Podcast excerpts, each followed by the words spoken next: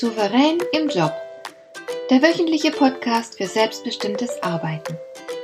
Ich heiße Marion Lemper-Püchlau und in meiner Sendung geht es um mehr Souveränität am Arbeitsplatz. Du erfährst, wie du immer ein wenig über den Dingen stehst. So kannst du deine Ziele erreichen, du bewahrst dir deine Selbstachtung und du ziehst mehr Befriedigung aus deiner Arbeit, obwohl all dem häufig so viel entgegensteht. Finde heraus, wie dir die Arbeit jeden Tag Freude macht.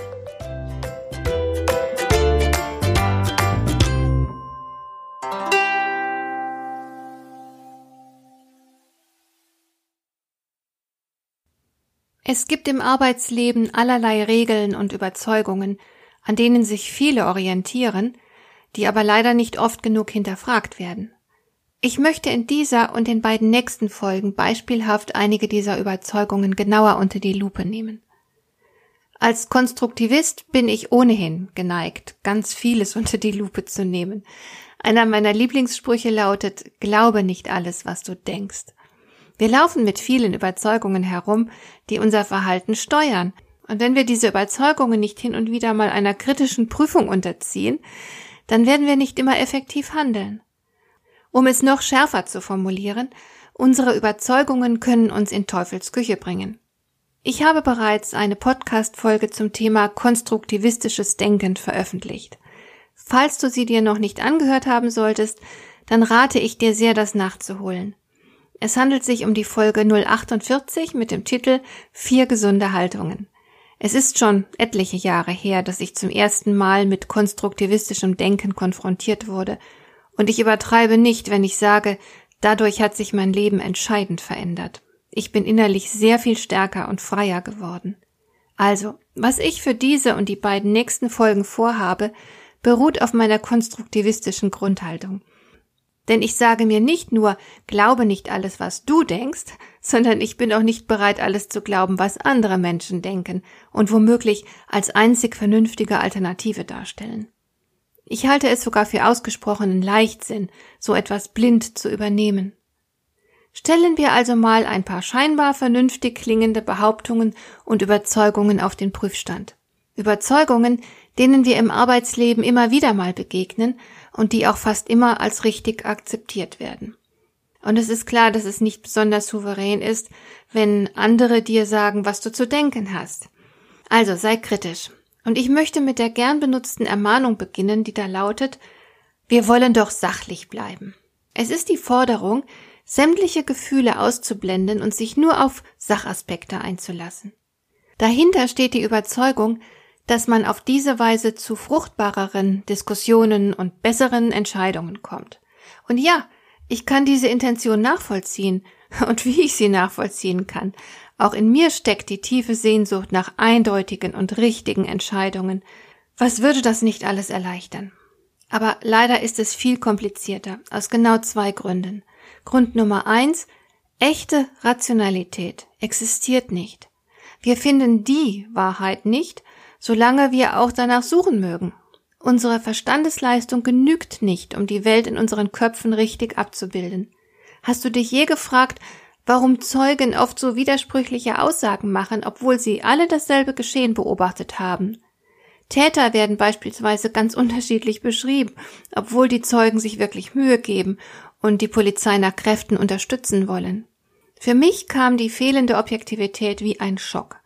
Ich erinnere mich gut an diese Situation. Ich war damals noch Studentin, blutjung, und ein Freund von mir hatte sich vor kurzem als Rechtsanwalt selbstständig gemacht.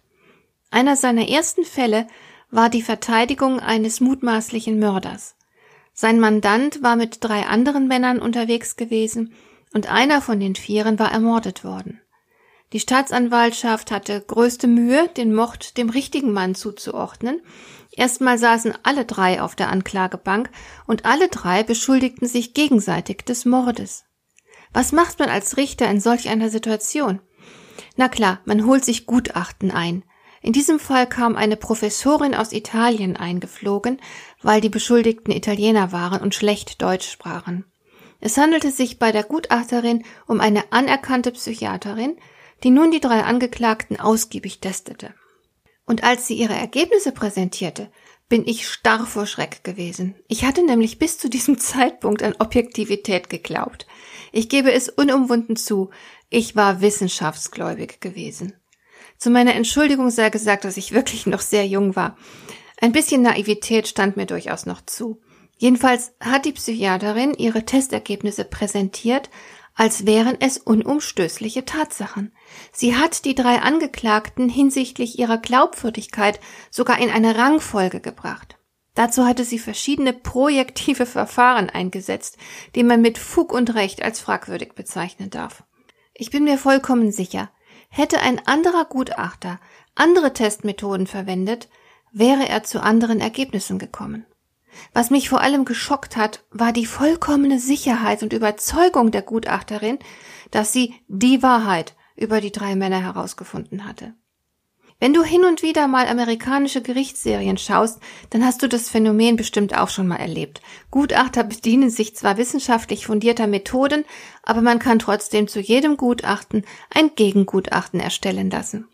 Was zeigt uns das? Auch das größte Bemühen um Sachlichkeit führt nicht zu Sachlichkeit. Und wenn du willst, dann kannst du sehr überzeugend klingende Argumente für und gegen alles vorbringen. Argumente lassen sich wunderbar zurechtlegen, so dass sie zu dem passen, was man will. Das kennst du garantiert aus deinem Alltag. Und du hast es mit Sicherheit auch schon selbst genutzt. Am Anfang steht ein Bedürfnis. Und zu diesem Bedürfnis mag man oder kann man nicht recht stehen.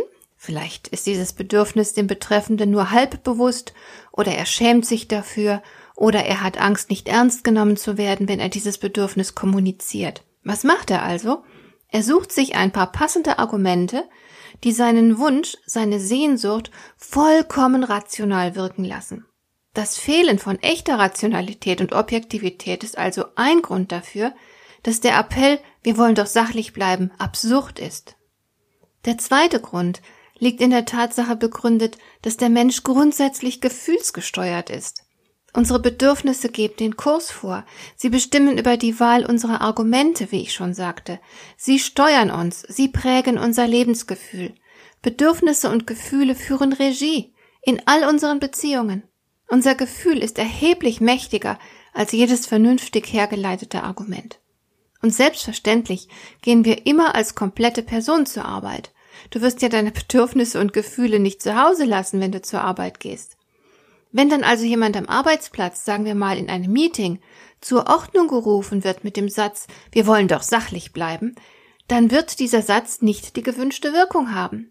Mir fallen auf Anhieb drei mögliche Reaktionen ein, die alle nicht zielführend sind. Entweder wird der so Ermahnte nun beleidigt oder trotzig die Klappe halten und sich zurückziehen, weil er sich nicht verstanden fühlt. Oder er wird sich nun neue Argumente suchen, mit denen er seine Interessen verfolgen kann das heißt, er rationalisiert, um sein Anliegen vernünftig erscheinen zu lassen. Oder aber er rastet vielleicht auch aus, weil man ihm im Grunde gerade verboten hat, ein fühlender Mensch zu sein. Und wer sagt denn bitte, dass das Gefühl dem Argument grundsätzlich unterlegen sei? Es gibt schließlich so etwas wie die Weisheit der Gefühle. Ich persönlich bin zwar ein starker Verfechter vernünftigen Handelns, und ich halte absolut nichts davon, sich seinen Gefühlen voll und ganz zu überlassen. Das Baden in Gefühlen ist nicht mein Ding und ich würde es auch niemand anderem empfehlen. Aber Gefühle ausklammern zu wollen, scheint mir doch eine ausgemachte Dummheit zu sein.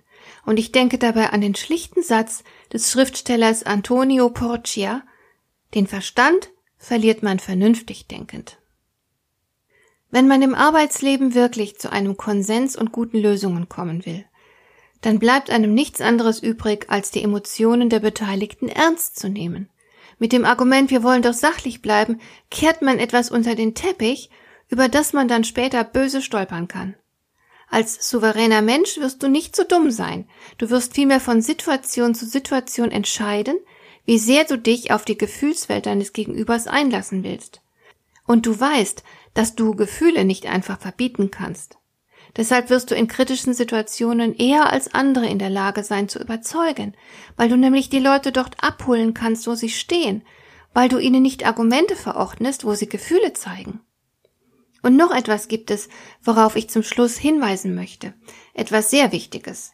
Wir alle brauchen, auch am Arbeitsplatz, jenen Teil unseres Gehirns, der nicht rational arbeitet. Auch jene Hirnzellen sind wichtig, die assoziativ arbeiten und scheinbar unsinnige Verknüpfungen herstellen. Denn einige dieser Verknüpfungen mögen zwar nicht rational sein, dafür aber genial. Ich spreche von Kreativität. Du bist nicht kreativ, wenn du logisch-analytisch denkst und neue Lösungen Schritt für Schritt herleitest. Originelle Lösungen, geniale Geschäftsideen und dergleichen, die können nur entstehen, wenn Dinge miteinander verknüpft werden, die bislang nicht verbunden waren. Dadurch gewinnen Einfälle eine besondere Qualität. Sie sind frisch und neu, überraschend, eben einfach genial. Das wird uns aber nur möglich, wenn wir uns auf die Unvernunft unseres Gehirns einlassen. Wenn du wirklich kreativ bist, dann produzierst du zu mehr als 95 Prozent Schrott. Unsinniges, unbrauchbares Zeug. Aber genau dafür muss Raum sein, weil es sonst keine genialen Ideen geben wird. Und deswegen liebe ich diesen Satz von Nietzsche. Er lautet, man muss noch Chaos in sich haben, um einen tanzenden Stern zu gebären. Solltest du zu viele schlechte Gefühle in deinem Job haben, die sich nicht einfach wegrationalisieren lassen, dann lade ich dich herzlich ein, einen unverbindlichen und kostenlosen Gesprächstermin mit mir zu vereinbaren. Den Link zu meinem Kalender findest du wie immer in den Show Notes. Dir gefällt dieser Podcast? Dann bewerte ihn doch mit einer Sternebewertung und Rezension in iTunes. Das hilft einerseits, diese Sendung noch weiter zu verbessern und andererseits, sie für andere Interessierte noch sichtbarer zu machen. Besuche auch meine Webseite lemper-büchlau.com. Dort findest du ein paar nützliche und kostenlose Downloads, die dir weitere Anregungen für deine Arbeit liefern. Das war die heutige Ausgabe von Souverän im Job. Schön, dass du zugehört hast. Ich wünsche dir viel Spaß und Erfolg bei der Gestaltung deiner Arbeit.